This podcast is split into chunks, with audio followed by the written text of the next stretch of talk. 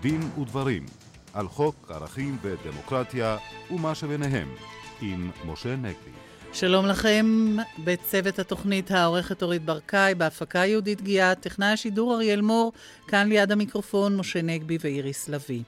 מיד נדון כאן בהיבטים המשפטיים של הקפאת הבנייה ושל המחאה נגדה והשלכותיהן על הדמוקרטיה שלנו עם אורחנו באולפן חתן פרס ישראל הפרופסור זאב שטרנל ועם העורך דין נפתלי ורצברגר. עמותות מימין ומשמאל מאשימות זו את זו כי הן ניזונות מתרומות של מדינות זרות. האם זה חוקי? נשוחח על כך עם אורחנו עורך דין ירון קידר, לשעבר רשם העמותות. באולפנינו חוקרת המשפט והמגדר הדוקטור אורית קמיר. אנחנו נשמע את תובנותיה על פרשת ניסיון האונס ליד הירקון, וגם על ספרה החדש "זה מטריד אותי", העוסק בחוק נגד הטרדות מיניות שאותו ניסחה. אבל נפתח ראשית בברכת אה, ברוך הבא ליועץ המשפטי החדש, עורך דין יהודה ויינשטיין משה. כן, אני חושב, איריס, שברור למאזינים שכולנו צריכים להחזיק אצבעות ליועץ המשפטי החדש בתור מי שעומד בראש מערכת אכיפת החוק אה, בישראל. בוודאי שהצלחתו היא הצלחתה של מדינת ישראל להיות ולשרוד אה, כמדינת חוק, וראינו בשנים האחרונות שזה לא כל כך פשוט. בעצם גם הנושאים שנעסוק בהם בתוכנית הזאת, גם אה, מה שקורה בשטחים, אפרופו הקפאת הבנייה מצד אחד, גם הפשיעה, במקרה הזה עבריינות המין מצד שני, שניהם סימפטומים אה, של בעיות קשות של שלטון החוק שהיועץ המשפטי החדש יצטרך להתמודד איתם. אני לא אהיה מקורי במיוחד אם אני אומר שהייחוד של היועץ המשפטי החדש הוא שהוא בא מן השוק הפרטי, הוא אדם שהיה אה, סנגור פרטי, ולא סתם סנגור פרטי, סנגור של אנשי ציבור, ולא סתם אנשי ציבור, בהם גם אישים שעדיין מכהנים בצמרת הפוליטית שלנו, ובראשם כמובן אה, ראש הממשלה בנימין נתניהו, שאותו הוא ייצג אה, בקדנציה הראשונה שלו. בעצם יש לנו לראשונה, לאחר יובל, אפשר לומר, יועץ משפטי שבא מן המגזר הפרטי. וזה אך... מחייב אותו כמובן להתלות את כל העבודות שלו עם הבכירים כן, ואת זה הוא כבר uh, הודיע שהוא יעשה, והדבר כמובן ייאמר לשבחו. הוא דיווח על כל אותם אנשים uh, שהוא ייצג, uh, uh, uh, וזה כמעט, הייתי אומר, מובן מאליו. Uh, אבל זה, הייתי אומר, החלק הקל, איריס. יש עוד שני דברים ש... שהוא יצטרך להתמודד איתם, המבח... והם המבחן המכריע שלו uh, בעיניי. האחד, הוא יצטרך לעשות את אותו סוויץ' מנטלי, הייתי אומר, מהפך מנטלי מסנגור של אותם אה, אנשי ציבור אה, ופוליטיקאים, שהתפקיד שלו הוא לנסות עד כמה שאפשר להלבין את המעשים המפוקפקים שהם עושים כלפי רשויות החוק, לנסות להכשיר, או אם תרצו לטהר שרצים כאלו או אחרים. הוא יצטרך לעשות את הסוויץ' למי שהוא לא רק קטגור, אלא גם אדם שמונע מאותם אנשי ציבור בתוקף תפקידם הציבורי לעשות דברים שהם אה, בלתי חוקיים או אפילו על גבול החוקיות. תפקידו של היועץ המשפטי זה לאכוף את החוק אה, אה, גם, והייתי אומר אפילו בעיקר, על הממשלה עצמה. חשוב שהוא יגיד לה מה אסור לה לעשות, לא פחות מאשר שהוא יגיד לה מה מותר לה לעשות, ובכלל חשוב שהוא יפנים שהיום, בניגוד לעבר, הלקוח שלו זה לא אותם פוליטיקאים, גם לא הם משלמים לו את שכר הטרחה, אלא אנחנו, האזרחים, ואנחנו משלמים לו מכספי המיסים שלנו, כדי שהוא, הייתי אומר, יחזיק קצר את, אותה, אה, את אותם פוליטיקאים ואת אותם אישי ציבור. והנקודה השנייה, אה, שהוא יצטרך להפנים, שלמרות שהוא במידה מסוימת חב את משרתו, אפשר לומר, אה, לשר המשפטים, שבחר בו מתוך המועמדים שעליהם המליצה ועדת אור. הרי מרגע שהוא התמנה, החובה היחידה שלו היא באמת לחוק, ולא רק שהוא לא צריך לציית לשר המשפטים ולממשלה כולה, אלא אסור לו. כלומר, הוא צריך להפעיל שיקול דעת עצמאי. הדבר הזה נקבע על ידי ועדה בראשות השופט אגרנט כבר לפני, שוב, כמעט 50 שנה, ואם אמרנו שעברו 50 שנה מאז היועץ האחרון, שהיה סניגור פרטי, נזכיר שהאיש הזה היה גדעון האוזנר, והוא דווקא הוביל בזמנו מלחמה היסטורית על עצמאות היועץ המשפטי, והוא בעצם, בזכות המאבק שלו נקבעה העצמאות של התפקיד הזה, כך שיש למה לצפות אה, ולקוות. פרופסור זאב שטרנל, אה, איך אתה רואה את המינוי החדש ואת uh, האתגרים. שהוא כרוך בהם? ובכן, גם אני לא אהיה כאן מקורא כשאני אומר שבדיוק זאת הנקודה שמטרידה אותי. עצם העובדה אה, שהיועץ המשפטי החדש בא מן המגזר הפרטי, זאת אומרת שלא תהיה כאן מעין הפרטה של התפקיד הזה. ולא צריך לשכוח שעיקר פעילות הממשלה, עיקר פעילות השלטון היא בשטח האפור. כאשר הממשלה עוברת על החוק בצורה ברורה וחד משמעית, אז כל אחד מבין את זה. אבל רוב הפעילות היא באותו תחום שדורש פרשנות, וזאת כאן הנקודה. וכל זאת... אלה הרגישויות של היועץ המשפטי. יועץ משפטי שבא אה, משירות המדינה, יועץ משפטי שבא מן העולם האקדמי. אה, יועץ משפטי כזה יש לו רגישויות אחרות מעורך דין לא סתם עורך דין פרטי, אלא עורך דין שהוא כל כך משולב במערכת, ה, במערכת השלטונית והפוליטית והחברתית הזאת, שהוא שייך לא, לא, לאותה השכבה העליונה של אלה שהמדינה היא שלהם, אלה ששולטים בעצם בכל התחומים של חיי החברה, הפוליטיקה והכלכלה. והוא חלק בלתי נפרד מהם, ואיך הוא יפרש את ההתנהגות שלהם, איך הוא יפרש את החוק כאשר החוק הזה נוגע להם, זאת נקודת המפתח. צריך לקוות שהוא ייקח את התפקיד הזה מאוד ברצינות, כי זה אחד התפקידים המכריעים במדינה, זה תפקיד לא פחות חשוב מתפקיד הרמטכ"ל. וצריך להקדיש לזה בדיוק את אותה תשומת הלב. על כתפיו של היועץ המשפטי לממשלה מונח התפקיד של שמירה על סדרי השלטון ומלחמה בשחיתות השלטונית, שמירה על החוק במובן של מתן פרשנות לחוק שהיא תהיה בשירות האזרח, כמו שאנחנו אומרים, כמו שאתה אמרת לפני רגע, אנחנו לקוחות שלו, והוא צריך לדעת שאנחנו מתייחסים לתפקיד הזה ברצינות, בדיוק כפי שאנחנו דורשים ממנו להתייחס ברצינות. אנחנו נפקח עין על מה שהוא עושה מדי יום ביומו. אה, הדוקטור אורית קמיר, הייתי רוצה שתתייחסי אולי, שמענו על כך ששדולת הנשים אה, פנתה הבוקר לשרי הממשלה והפנתה את תשומת ליבם לאותו חוק שמחייב מתן העדפה מתקנת למועמדת אישה כאשר כל המועמדים כשירים ושדולת הנשים בעצם קבלה על כך שלא לקחו בחשבון את החובה הזאת כי אנחנו יודעים שבין המועמדים הייתה אישה שאגב ראויה לכל הדעות לתפקיד, גם ועדת אור אמרה זאת הפרופסור דפנה ברק ארז. אה, איך את רואה את ההיבט הזה? ראשית, אני מצטרפת לברכות, ואני רוצה להגיד אה, עוד נקודה לגבי היועץ המשפטי שנכנס לתפקידו. אה, לפי שערו, שאני רואה בתמונות בעיתונים, הוא לא עולל, ואני חושבת שזה יכול להתגלות כברכה.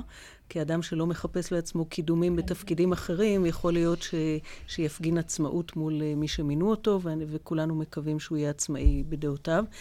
לגבי אי בחירתה של פרופסור דפנה ברק ארז, אני, אני באמת מבקשת מכולנו לשים לב איך זה קורה. ב-60 שנות קיומה של המדינה מעולם לא הייתה יועצת משפטית לממשלה, ומבין ארבעה ואחר כך שלושה מועמדים, הייתה אישה שהייתה לא פחות ראויה, וזה אה, בלשון המעטה, לכל הפחות לא פחות ראויה מאחרים, והיא כנראה המומחית המובהקת מכולם במשפט ציבורי, שזה לב עיסוקו של היועץ המשפטי לממשלה, ואף על פי כן בחרה הממשלה שלא לנהוג כפי שמתחייב אה, באופן מוסרי, לא באופן משפטי, אבל מתחייב גם מהחוקים שהכנסת חוקקה וגם מהפסיקה של בית המשפט העליון, ולא בחרה באישה אה, לתפקיד שמעולם לא מילאה אותו אישה. כך קורה במקרים רבים מאוד. יש מקרים שבהם זו עבירה על החוק ואז אפשר לפנות לבג"ץ. כאן אי אפשר לפנות אה, לבג"ץ, אבל צריך לשים לב איך אישה שהייתה צריכה במקרה הזה להתקבל על סמך כישוריה, לא קיבלה את התפקיד, וכך נשים במקצוע שיש בו יותר מ-50% נשים, נשים לא מגיעות לצמרת. עורך דין אה, ירון קדר? כמי שעשה את המסע הזה מהמגזר הפרטי למגזר הציבורי, אני קודם כל מאחל הרבה הצלחה לעורך דין ויינשטיין. זה מסע לא פשוט, וכמו שאמרת, משה, גם סוויץ' לא פשוט. אה, אני חושב שיש בזה גם יתרון גדול. מי שמגיע מבחוץ מביא גם אה, רעננות, מביא גם אה, אנרגיה של התחדשות, ומצד שני יש קושי שהמערכת בהתחלה לפעמים הוא לא ידע להפעיל אותה. לכן במצב הזה אני חושב שזה שילוב מאוד ראוי של כניסה של אדם חדש למערכת שהיא מאוד ותיקה. הערה אחת לדברים שאמרה אה, דוקטור קמיר, אנחנו לפחות מתברכים בנשיאת בית משפט עליון ופרקליטות מדינה לשעבר. כמי שהיה במשרד המשפטים, משרד המשפטים, אני חייב להגיד, הוא משרד שבו לפחות יש הרבה יותר אה מובחנות ובולטות לנשים מאשר במערכות אחרות.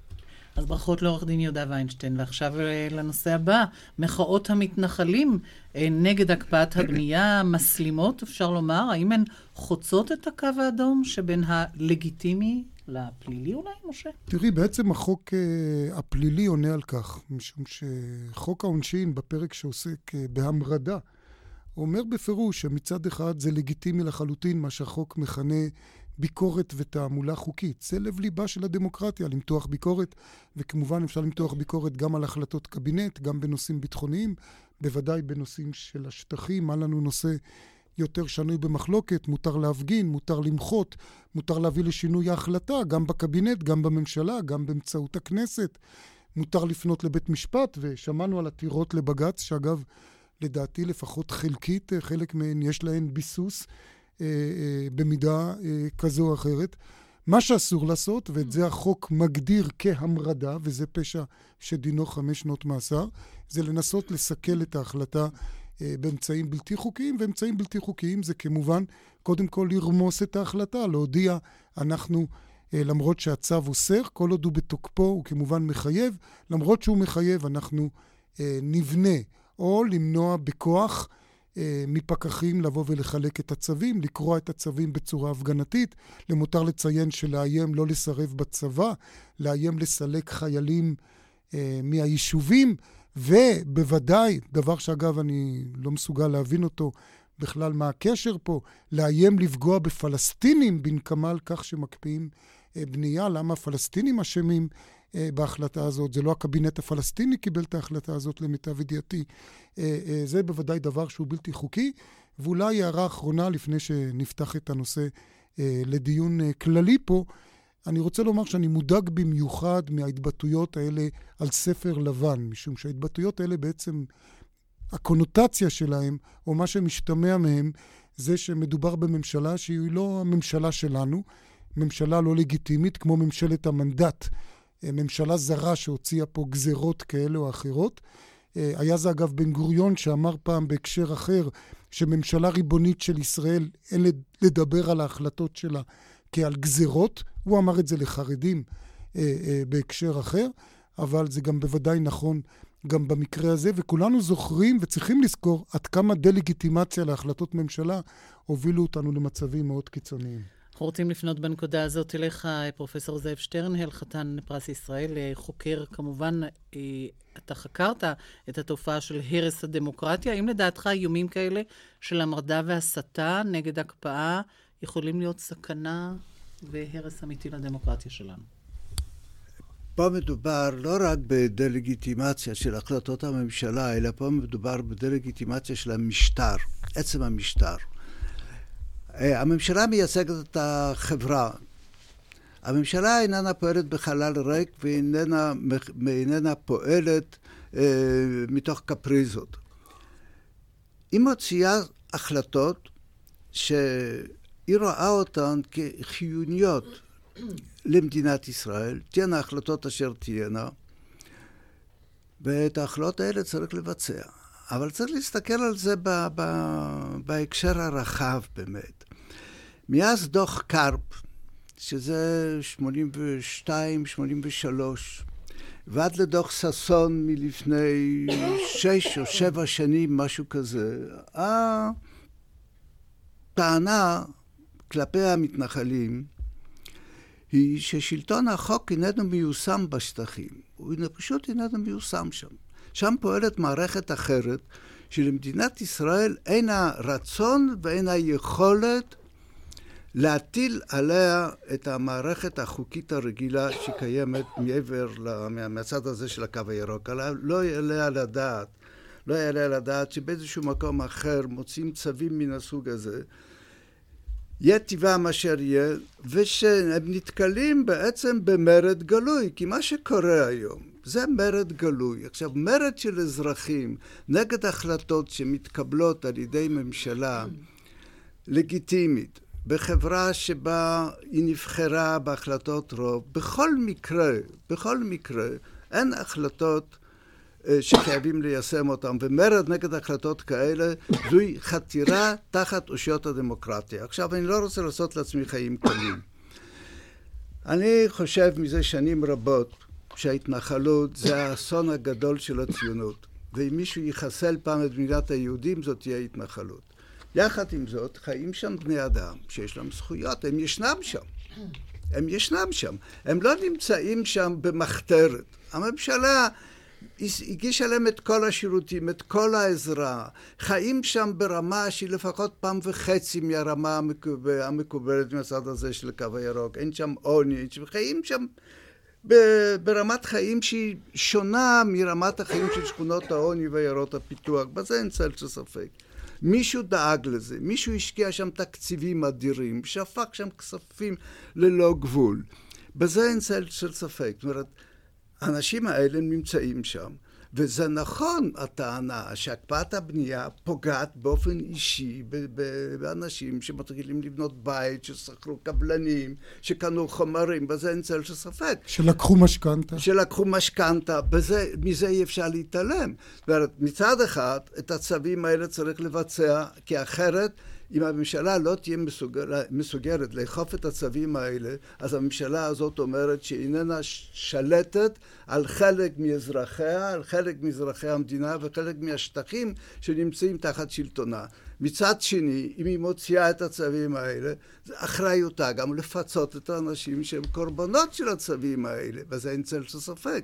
אבל בעיקרו של דבר, מרד גלוי, מרד גלוי, פירושו של דבר פירושו של דבר חתירה, חתירה תחת אשיות הסדר הדמוקרטי. ואולי כדאי לזכור את סוקרטס, ששתה את כוס הרעל הזו כדי לא להפר את החוק. כי אם הוא מפר את החוק, הרי שהוא בעצם מוח, הוא, הוא, מפ, הוא שולל את נשמתה של הדמוקרטיה, נשמתו, נשמתה של הפוליס בעצם, נשמתה של המדינה, ואת זה הם חייבים לזכור.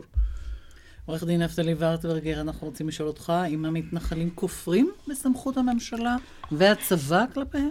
לפני שאנחנו מגיעים לשאלה הזאת, מה שמעניין אותי בצו הזה, אה, זו הפגיעה הקשה שיש בכנפיו של הצו הזה, לא בעקרונות מנהליים או דברים מהסוג הזה, אלא בזכויות אדם בסיסיות. התחושה ואני אומר את זה מתחושה קשה בשטח, בקרב המתנחלים, זה שאותם אזרחים שמדינת ישראל שלחה אותם, נתנה להם, בנתה את מעלה אדומים ואריאל, לא התנחלויות אידיאולוגיות, לפתע הופכת אותם לתת-אדם, לאדם שאין לו בית. הזכות המרכזית של מעון של בית, היא לא קיימת. מקפיאים אותו. ופרופסור שטרנל, אתה אמרת שהחלטות ממשלה הן לא מתקבלות אה, בקפריזות, חובה עלינו לכבדם. יש לי מחלוקת על העניין הזה, ואני חושב שמהות הדמוקרטיה היא שהאזרח יוכל להפגין, יוכל להביע דעתו, יוכל לכפור גם בלגיטימיות של החלטות ממשלה. זה, זה א' ב' של... זה אתה מסכים, ש... פרופסור שטרנר? למחות כן. את אומרת, אם לא מחר מאה אלף איש יצאו לרחובות בירושלים או בתל אביב, זה יהיה בסדר גמור. ויחסמו כבישים. וכאשר... ואתה תקבל את זה, כי יש גם חריגות. גם אם אופנוענים מקבלים צווים על חברת ביטוח של יחסמו פעם אחת כבישים, כן, אבל אם יחסמו את זה פעמיים או שלוש, זה יהיה כבר משהו שונה. וזה... אבל לא ייתכן שהמשטרה תפחד להיכנס להתנחלות, לא ייתכן שראשי ההתנחלות יקראו את, ה, את הצווים למה? האלה, ולא למה? ייתכן שהפקחים יימצאו שם בסכנה, משום שהם מייצגים לא נמצאים בסכנה. את החוק, את החוק ואת שלטון החוק. טוב. מה שרציתי לומר זה מאוד הצטערתי לראות שבשורת הבג"צים שהוגשה נגד ההחלטה הזאת, אה, נפקד מקומה של האגודה לזכויות האזרח. אני הייתי מצפה שהאגודה לזכויות האזרח תיתן את אותה מטריה גם למתנחלים, ותעמוד על הפגיעה בזכויות שלהם. אבל האגודה לזכויות האזרח וכל המיליה שאמור לייצג את זכויות האזרח, רואה במתנחלים נטע זר, כלפיו אנחנו לא נלחמים. את אותם דברים חריפים שאתה אמרת כרגע, וגם משה, אתה אמרת לגבי קריאת צווים והפגנות, מדי שבוע בבילעין יש הפגנות אלימות נגד גדר ההפרדה. החלטת ממשלה לא פחות חזקה עם מניעים ביטחוניים. אנחנו מתייחסים לגדר בבילעין ולהפגנות נגדה כהפגנות שחיים איתם עם בקבוקי תבערה, ואף אחד לא יוצא כנגד ההפגנות האלה מה, והאלימות שלהם. אם, אם, אם המשטרה ומש, ומשמר הגבול ינקטו באותם האמצעים נגד קוראי הצווים כפי שנוקטים בבילעין, אז זה יהיה בסדר. איך אתה משווה? אבל במתנחלים אי אפשר לגעת, משום שהם מסוגלים למרוד. פשוט הם מכריזים על כך שפנים. אין, אין לדברים האלה שחר, כי מה שקורה, מה שקורה בסופו של דבר, מאז תוכנית ההתנתקות והעמידה של בית המשפט העליון לצד התוכנית הזאת, ההפיכה של עשרות אלפי אזרחים ישראלים, משלמי מיסים, לפליטים. עשרות ש... אלפי? עשרות אלפי. עשרות אלפי. כשאתה לוקח ורואה, תעשה סיור בניצן ותראה, תעשה סיור בניצן ותראה. אתה יודע מה? פליטים, פליטים עם תנאים כפי שקיבלו האנשים של ששת אלפים האיש שנסוגו מגוש קטיף, אתה יודע, הלוואי על כל פליט בעולם שישנו, על כל פליט שהגיע נכון. לארץ הזאת. פליטים דלוקס. במשך מאה שנה. פליטים דלוקס, אבל פליטים. פליטים שמערכת החוק הישראלית לא נתנה להם את ההגנה של חוק יסוד כבוד האדם וחירותו, לא כבוד, לא חירות, האנשים האלה נזרקו בידי האלה לא הממשלות. משום מקום. האנשים האלה הושגו משטח שמדינת ישראל מעולם לא סיפחה, שהוא מעולם לא היה חלקה, זה שטח כבוש שהתחילו לסגת ממנו. אני מציע שלא נפתח פה את התיק של ההתנתקות, למרות שהוא רלוונטי. אה, אולי ניתן פה הזדמנות גם למשתתפים האחרים, דוקטור אורית קמיר. אני לא מייצגת את האגודה לזכויות האזרח, אבל בשם קהילת זכויות האדם, הרבה מאוד תיקים... אנחנו בכל זאת בשבוע זכויות האזרח. נכון. כן. אה, והרבה מאוד תיקים אה, מובאים לבתי המשפט על ידי האגודה וגופים אחרים כשיש באמת פגיעה בזכויות, אבל לא צריך לזכור, לשכוח שיש כאן הרבה מאוד היתממות, כי אנשים שעברו לגור מעבר לקו הירוק ידעו היטב ש-70% מהציבור הישראלי בעד מדינה פלסטינאית ובעד שהשטחים האלה יוחזרו. לבעליהם החוקיים על פי כל דין בינלאומי. אי אפשר להעמיד פנים שהדברים האלה הם חדשים בגלל שהם על סדר היום מהרגע הראשון מ-1967, וכמובן זה גם אנשים שפוגעים באופן, באופן מאוד קשה בזכויות אדם של מי שנמצא חלקם, שם. חלקם, בואו לא נכליל. ניכוס האדמות שלהם זה פגיעה בזכויות האדם הבסיסיות שלהם. עורך דין ירון קטר. אני רוצה להתייחס לדברים, לפן המשפטי של הדברים. Uh, כפי שאמר פרופסור שטרן, על הדברים uh, uh, שמצופים של אכיפת חוק, ויש איזושהי תופעה שכרגע אה, לא מטופלת, היא יותר מטרידה אותי, כי אני עוסק בעמותות, היא הנושא של עמותות שמביאות פיצוי כספי לאנשים שפעלו בעצם בניגוד לחוק. ולכאורה זאת אה, עבירה שיש בה מיסום... אתה. מתכוון למשל לאותן קבוצות שמפצות חיילים שסירבו... כן, ולכאורה יש פה פרס לאי ציות, ומשום עבירה על אה, סעיף 110, הסתה לאי ציות, ונראה שרשויות השלטון לא עושות אה, דבר כרגע בעניין. וזה לא צריך לחכות ליועץ המשפטי הנכנס, זה גם היועץ המשפטי הנוכחי יכול לטפל בזה. זה פעולה מערכתית שמגבה אה, איזושהי אי ציות אה, אה, בעייתית כן. ביותר. נסתפק בדברים האלה בנושא הזה. חצי דקת פרסומת, עדכון חדשות ונחזור.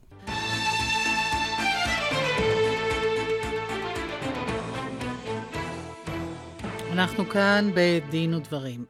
עמותות מימין ומשמאל מאשימות זו את זו כי הן פועלות במימון אינטרסים זרים.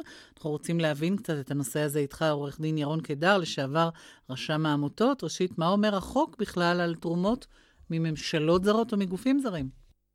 אה, הנושא הזה הוא מאוד מעניין, כי למעשה תקנות העמותות קובעות שיש לחשוף כל תרומה מעל 20 אלף שקלים, אלא אם כן רשם העמותות אישר באופן חריג לא לפרסם את שם אותו תורם. לכן למעשה לא הייתה צריכה להיות בעיה, כל תרומה צריכה להיות מדווחת. לפני שלוש שנים התפתחה אה, יוזמה שמטרתה הייתה אה, למנוע מימון על ידי ממשלות וגופים זרים, והיוזמה הזאת, בהתגלגלות שלה בכנסת, נעצרה בסוף בחובת דיווח. יש היום חובת דיווח של הארגונים, ואם הם לא מדווחים, ידווח הרשם על העובדה שהם מקבלים מישות מדינית זרה. וזה כולל מדינה זרה, וזה כולל איחוד של, אה, כמובן הכוונה היא לאיחוד האירופי, וכולל כולל רשות מקומית זרה. וגם כל גוף שהם 50 אחוז, כל חברה ממשלתית או עירונית זרה, צריך לדווח. עכשיו מתחיל שוב הדיבור על המגמה לבוא ולאסור את המימון הזה. אז לפני שקופצים ורצים לאסור את המימון, כאשר אולי צד אחד חושב שהמימון הזה הולך דווקא לצד השני, או לפחות ההצעות היום באות מכיוון הימין, צריך לזכור שהיום עשרה מיליארד ש"ח מגיעים מחו"ל לתוך מדינת ישראל כתרומות לארגוני מגזר שלישי. חלק לא מבוטל מהם בא גם איחודים מגופים שלטוניים, הן בארצות הברית, הן באירופה, בעיקר מארצות הברית. גופים מימין ומשמאל נהנים מהם לא מעט. אה, גרמניה היא תורמת, וממשלות הפדרליות שבתוך גרמניה תורמות להרבה מוסדות במדינת ישראל. וצריך להיזהר כאשר עומדים, אה, מישהו חושב לעשות את זה, ידע שהוא מוותר על מימון ממשלתי מאוד משמעותי, שמזרים הרבה מאוד כסף לארגוני המגזר השלישי, ומפיח חיים בהרבה מאוד פרויקטים. אז כאשר מישהו... וזה בשעה שארגוני המגזר השלישי, נזכיר, מחליפים את המדינה בהרבה חובות שהמדינה הייתה צריכה למלא, בתחום החברתי בעיקר. אמת, אמת. מי שהיה צריך את התזכורת ראה את מלחמת לבנון השנייה, כאשר נחשף למעשה המארג, שכל מארג שירותי הרווחה היום בנוי על ארגוני מגזר שלישי. כאשר... אולי נסביר מה זה המגזר השלישי? המגזר השלישי, אם אנחנו מחלקים אותו, המגזר הראשון הוא הממשלתי, השני הוא העסקי, והשלישי הוא השיעורי, הארגונים ללא כוונת רווח. אגודות למעשה, צדקה למיניהם. לא רק האגודות, למעשה גם המכללות. כן. גם היום זה כל שירותי הרווחה, מקשישים עד ילדים. אמ, זה, הייתי אומר, התשתית החברתי, זה היום מהווה אה, אמ, היקף של 10% מהתוצר הלאומי הגולמי, ו-90 מיליארד לשנה זה היקף ה... אה, המגזר השלישי. מה שמאפשר את זה זה איזושהי מדיניות ממשלתית, נגיד נושא של הפרטה, יכול לעודד דברים כאלה? אמ, זה מעניין. הפרטה מצד אחד והרבה מימון מצד שני. אנחנו תערובת שעל מנת להפריט אנחנו משלמים הרבה על מנת לקנות את אותם שירותים. אנחנו, אבל צריך לזכור שאנחנו מגזר שתמיד היה מאוד תוסס. בעצם מדינת ישראל הוקמה, על הכל היה ארגונים וולונטריים. הכל היה בעצם על סמך ארגונים שקדמו למדינה. ובשנים האחרונות יש שוב חזרה מאוד גדולה ותסיסה מאוד גדולה בתחום הזה של ארגונים חברתיים שבאים למלא לא רק את הצרכים הפיזיים של האזרחים, אלא גם את הצרכים התרבותיים והצרכים החברתיים. יש טענה שחלק מהמגה עולם של מגה חברות וכפר גלובלי, יש צורך בחזרה לבנות את המקום שלך, את הכפר שלך, את הקהילה שלך. אז מה שאתה אומר זה שזה טוב שזה יהיה, אבל שתהיה שקיפות מי נותן מה למי. בדיוק, הגדרת okay. את זה. אוקיי. המבחן הגדול הוא לייצר שקיפות, והתפקיד של המדינה הוא להבטיח שקיפות. וברגע שיש שקיפות, העין הציבורית, העין של הציבור, היא תהיה המבקרת הטובה ביותר. פרופסור זאב שטרנל, אתה רואה בעיה דמוקרטית עם מצב שבו אולי ממשלה זרה מממנת פעילות של ארגונים בארץ? השאלה היא מהי ממשלה זרה, ומי פה ממשלה זרה ביחס למי? הרי כל מדינת ישראל ממומנת על ידי ממשלות זרות בצורה זו או אחרת. אני חושב שממשלת ארה"ב שופכת עלינו כשלושה מיליארד מדי שנה בסיוע ביטחוני כזה או אחר. אבל הכוונה כאן לא הייתה בהגשת התלונות האלה, בטענות האלה, נגד ממשלת ארה"ב שמעבירה כספים לכאן, או נגד uh, uh, כספים שבאים לארגונים חברתיים שפותרים בצורה כזאת את מדינת הסעד המתפרקת. אה, ומחליפים את המדינה באותן הפונקציות שהמדינה הייתה צריכה לוודא. זאת בושה וחרפה, אגב, שאתה צריך לדאוג לזקנים ולחולים מכספים, ש... מנדבות בעצם שבאות מבחוץ, משום שאנחנו... פעם לא קראו מש... לזה שנור. פעם קראו לזה שנור, בדיוק, וזה היה אחד מתפקידי הציונות, כידוע, היה להשתחרר, מה... להשתחרר מן השנור. כאן אה, הבעיה התחילה כאשר חיפשו דרך לפגוע באותם הגופים שאינם מוצאים חן בעיני הממסד. זה יכול להיות בצלם, זה יכול להיות האגודה לזכויות האזרח, זה כל אותם הגופים שהם עוסקים באותם הנושאים שמטרידים את מנוחת השלטון. ברור. אה, עורך דין נפתלי ורצברגר, איך אתה רואה את הסוגיה? אה, מה שאני חושב הוא ש... תחת המגזר השלישי הזה, שנועד להיות לאגודות סעד, חינוך, uh, בריאות, נכנסו לא מעט אגודות עם אג'נדה פוליטית, כמו בצלם, כמו שלום עכשיו. כמו גם, עמותת אלעד. כן, כמו גם עמותות ימין.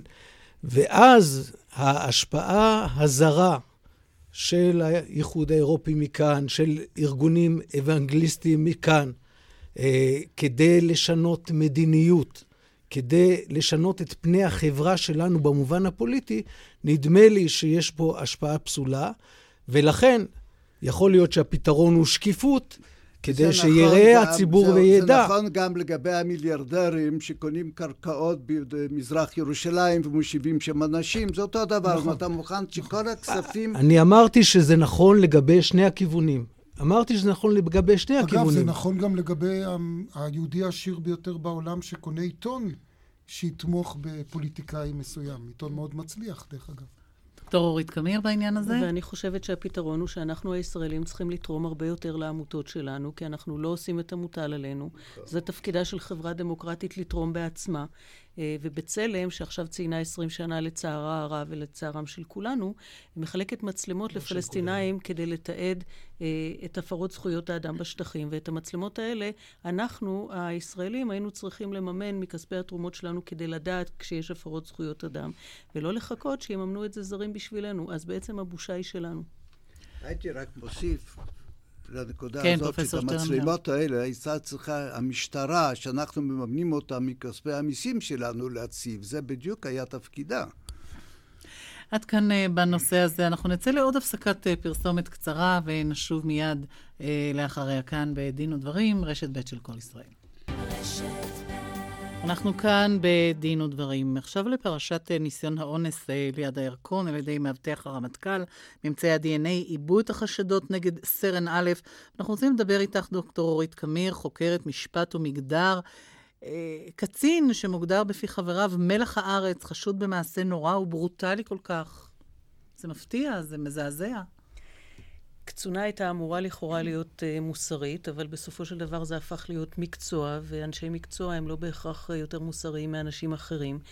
Uh, מה שהיה אמור לזעזע אותנו לא פחות, זה שאותו קצין, והוא לא היחיד, אנחנו יודעים את זה מהתקשורת, היה לפני כן במופעי חשפנות, מופעי חשפנות, ואני שמה את החשפנות במרכאות כפולות, כי חשפנות ולקחת את החשפניות לחדרי VIP סגורים ולשלם על זמנן, אה, זה לקנות מין אה, של נשים שנאלצות למכור אותו כי אין להן ברירה יותר טובה, וכפי שכולנו יודעים, הן נשים מוזנות שמסוממות על ידי הסרסורים ואת אומרת וכן הלאה. שהאלימות כלפי הנשים האלה מובילה לאלימות גם מחוץ לאותו חדר? א', היא בוודאי מובילה, אבל אפילו אם היא לא הייתה מובילה, זו אלימות וזו אלימות, ואנחנו כבר התרגלנו שקצינים בחיל הים ובמקומות אחרים נתפסים במקומות הלא מוסריים, לא בגלל המוסרנות של הדבר, אלא לא מוסריים בגלל שזה לא מכבד את כבוד האדם, בגלל שזה סוחר בבני אדם, אה, בגלל שזה משתמש באנשים כאובייקטים מיניים.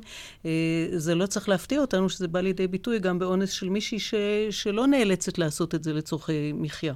את בזמנו הגדרת אה, פורנוגרפיה כהזניה מתועדת, היית אומרת אותו דבר לגבי אותם מופעי חשפנות? בלי ספק, זו, זו הזניה של נשים שאנחנו יודעים יותר ויותר מנתונים עובדתיים, שנוצלו מינית בילדותן, ולכן הן uh, מסוגלות בכלל לעשות את הדבר הלא אנושי הזה.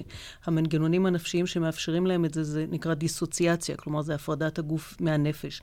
סרסורים יודעים ללכוד נערות שפיתחו את המנגנון הזה כדי לשרוד תקיפות מיניות uh, שהם חוו בדרך כלל במשפחה בגיל צעיר, ואחר כך הם נעזרים בסמים כדי שהן תוכלנה לשרוד את מה שהן עוברות בהמשך. אבל אם נחזור לאונס באמת, את אה, אמרת קודם שדיברנו אה, נושא שיחסית משפטית קל, והנה כל כך קשה וקשה לה לזהות אותו, כלומר הטראומה שמקשה בעצם על כל ההליך המשפטי בגלל אופי המעשה שנעשה באותה בחורה. כן, אני חושבת שכדאי לנצל את המקרה הזה בגלל שהוא זוכה לוויזביליות ציבורית כל כך גבוהה, כדי ללמוד הרבה על, על uh, ענייני האונס. יש לנו מכאן, כאן את המקרה החריג של הזר העורב אה, מאחורי השיחים ומתנפל על בחורה תמימה שהולכת הביתה בלילה. זה, זה האונס שהוא פחות שכיח מסוגי האונס האחרים, שהם בדרך כלל בין מכרים. זה סוג האונס שהמשפט כן בנוי להכיר בו, כן מסוגל להתמודד איתו יותר. טוב מכל סוגי האונס האחרים. והנה אנחנו רואים יום אחרי יום עד כמה קשה, אפילו לאותה בחורה, שלא הכירה ולא פלירטטה ולא עלתה איתו לחדר ולא שתתה איתו כוסית ולא שום דבר. קשה לה לזהות אותו, למרות שה-DNA מוכיח כנראה, על סמך מה שאומרת המשטרה, על פי החשד. כן, אז לפחות לכאורה על פי המשטרה, מדובר ב-DNA שמוכיח שמדובר בחשוד הספציפי הזה. ובכל זאת היא מתקשה מאוד לזהות אותו. זאת אומרת, קושי בזיהוי לא מעיד על שקר של המתלוננת, מעיד על גודל הטראומה שהיא חווה לא. באותם רגעים ואחר כך לא מסוגלת. Uh, הקושי הנפשי שלה בהתחלה לעמוד מולו, היא, היא, היא התקשתה להיכנס לאותו חדר ולהתעמת איתו. זו הזדמנות בשביל כולנו. בהחלט כן. עשתה את זה, וגם היא נהנית כאן, אה, למרבה השמחה, עושה רושם ממשפחה תומכת, מחוג חברים mm-hmm. גדול, מתקשורת עדיין יחסית אוהדת, למרות שהוא קצין. אז כדאי לעקוב אחרי זה וללמוד עד כמה קשה ההתמודדות למערכת עם אונס, אפילו כשהוא, זה מצחיק להגיד, אבל כשהוא אה, אופטימלי מבחינת יכולת המשפט להתמודד איתו. אני רוצה בכל זאת לחזור גם לעניין המאוד חשוב בעיניי שאמרת בנושא של החשפנות. אה, יש פה עניין תרבותי. אנחנו יודעים שהתופעה הזאת של מסיבות רווקים לפני נישואים, אה, שמשום מה, מה שבא לבן אדם לפני שהוא הולך אה, להתחתן זה ללכת לאותה הזניה מתועדת, כפי שקראת לזה. יש פה איזה, לדעתי, איזה מין סוג של סטייה חברתית. איך היית חושבת שאפשר להילחם בה? ונזכיר שכשמפקד חיל הים נתפס בהליכה למועדון חשפנות וגם שיקר לגבי זה, התייחסו אליו בסלחנות בהשוואה למקרים אחרים כשאנחנו זוכרים, של קצינים שנתפסו בקלקלתם בהקשרים אחרים. אני חושבת שזה עוד אחד מפניה המכוערים מאוד של החברה הצרכנית שהפכנו להיות, שהכל נקנה בכסף, וכל דבר זה לגיטימי לצרוך ולקנות ו- to consume, לאכול, לשתות, וגם בני אדם. דבר שמתנגש חזיתית עם מה שמתיימר להיות ערך היסוד של החברה הישראלית, שהוא כבוד האדם וחירותו. אה, כשיש התנגשות בין השניים, אנחנו כחברה הולכים עם הצרכנות, ואת זה ייבאנו, את החלק הנמוך והמכוער ביותר של אה, חברות השפע המערביות, ולכן נהיינו כולנו כהים ואטומים לפגיעות בכבוד האדם, ובוודאי בכבוד נשים. רוצים אה, לפנות עכשיו אל הספר, הספר החדש, ספרך דוקטור קמיר. זה מטריד אותי לחיות עם חוק ההטרדות המיניות בחלוף עשור לחוק הזה שאת הובלת את ניסוחו. אז קודם כל, את חשה שהוא חולל את השינוי התודעתי והחברתי ששאפתם לחולל? אני חושבת שכן. אה, אני, כפי שאמרת, אני לא כך אובייקטיבית, אה, לא שואלים את הנחתום על עיסתו, אבל אני חושבת שמבחינת המהפכה התודעתית, החוק השיג מעל ומעבר לכל מה שפיללנו ומכל מה שיכולנו בכלל לדמיין לפני 11 שנה, אה, בגלל שאני מזכירה לכולנו שלפני 98, רוב הציבור בישראל לא הכיר את צירוף המילים הטרדה מינית, לא ידע להגיד אותו ביחד, ובטח שלא הבין מה הדבר הזה אמור להגיד. אבל, כלומר, זו ה, זה הקוץ שבעלייה, והעלייה היא גדולה ושמנה ו, ונהדרת, אבל הקוץ הוא שלמרות שהיום כולם יודעים שזה אסור, וכולם יודעים שזה מסוכן להטריד, וכולם יודעים שזה פוגע בכבוד האדם, הציבור הישראלי לא טרח אף פעם ללמוד מה בעצם אסור, אה, ולהבחין בין האסור והמותר, ובגלל שזה נותר באפלה, אנשים אה, יוצאים בכל מיני התבטאויות שאין להם קשר למציאות, כמו זה חוק דרקוני, הוא אוסר את החיזור, אסור כבר להגיד למישהי שהיא נראית יפה וכל הדברים אה, האלה. אז אולי באמת נבהיר, אה, דוקטור קמיר, והספר שלך הוא באמת מהבחינה הזאת מדריך, אני חושב, הכי ברור והכי מצוין שיכול להיות. את מדגישה שכמובן החוק הזה לא אוסר חיזור, אבל הוא כן אוסר למשל לחזור ולהציע הצעות מיניות לבחורה כמה פעמים, כאשר ברור מההתנהגות שלה שהיא איננה מעוניינת בהצעות גם לבחורה וגם לבחור. את מק... כן. מקפידה לומר שזה לשני המינים. כן, מה שרוב האנשים לא יודעים זה שהחוק הגדיר חמש, ואך ורק חמש התנהגויות, שהן ורק הן אסורות כהטרדות מיניות. הטרדה מינית זה לא איזה מונח סל שמעכשיו כל מה שאני חושבת שמטריד אותי אה, הופך להיות אה, הטרדה מינית, אלא החוק קובע בדיוק 1, 2, 3, 4, 5. אני חושבת שהיה מאוד חשוב, גם לנשים וגם לגברים, לדעת את ההגדרות האלה בעל פה, כדי לדעת על כל דבר שהם עושים או שנעשה להם, האם הוא כן או לא הטרדה. אז למשל, לגבי הצעות מיניות, כפי שהזכרת, משה, אז אכן, רק הן הצעות מיניות, חוזרות ונשנות, אחרי שהצד השני הראה באופן סביר שהוא לא מעוניין בהן, רק אז זה הופך להיות הטרדה מינית. כלומר, הצעה אה, לערב רומנטי, הצעה ללכת יחד לסרט, אה, הצעה לבילוי משותף שהוא לא במיטה, זה לא הטרדה מינית, וזה לעולם לא יהיה הטרדה מינית. וזה, ורק כשיש הצעה שהיא מינית, והיא חוזרת ונשנית אחרי שכבר סירוב. הראו, אחרי mm-hmm. שהיה סירוב, אם כי הסירוב לא חייב להיות במילים, הוא יכול להיות בהתנהגות, ובלבד שהיא ברורה. רק אז זה הופך להיות הטרדה מינית. מהניסיון שלי, ברגע שאנשים לומדים את חמש ההגדרות האלה ויודעים מה הם, הם נרגעים. כן. בגלל שהם מבינים שאוקיי, לא כצעקתה, זה לא כל כך גם נורא. אה, מה שמופיע בספר שלו, לא חייבים ללכת למשטרה, זה לא חייב להיות פלילי. אפשר בעצם לתבוע את זה באופן אזרחים, כן. משמעתי. עוד דבר שיש לגביו בלבול קשה בציבור, ואני לצערי שולחת כאן אצבע מאשימה לכמה גורמים שהיו צריכים לעשות אה, מהלך חינוכי הרבה יותר נמרץ מאשר הם עשו בפועל, וזה בין השאר האקדמיה, שלא טיפלה בנושא הזה בכלל ב-11 השנים, אף אחד לא מוכן לגעת, ואין על זה כתיבה אקדמית. זה בין השאר מקומות העבודה, שנדרשים על פי חוק ללמד את העובדים שלהם מה מותר, מה אסור ואיך אפשר להתלונן. לשים נציבת תלונות גם. בכל mm-hmm. מקום ומקום. אה, זה בין השאר עורכי הדין שהיו צריכים אה, להפנות את הלקוחות שלהם ולהגיד להם שהם חייבים אה, להתייחס לחוק, וזה לא נעשה. אבל מה שבאמת צריך להגיד כאן כתוכנית רצינית, זה שהמשפט הפלילי הוא רק אופציה אפשרית אחת שאישה או גבר מוטרדים מינית יכולים לפנות אליהם. והם יכולים לפנות להליך נזיקי, וכשההטרדה נעשית במקום עבודה, הם יכולים גם ללכת להליך משמעתי. כלומר, לתבוע את אותו אדם במה הקנס, או מה, כמה הוא יכול לשלם ללא הוכחת נזק זה 60 אלף שקל, זה הגג, ומעבר mm. לזה הנזקים שנגרמו בפועל למי שהוטרד. כן.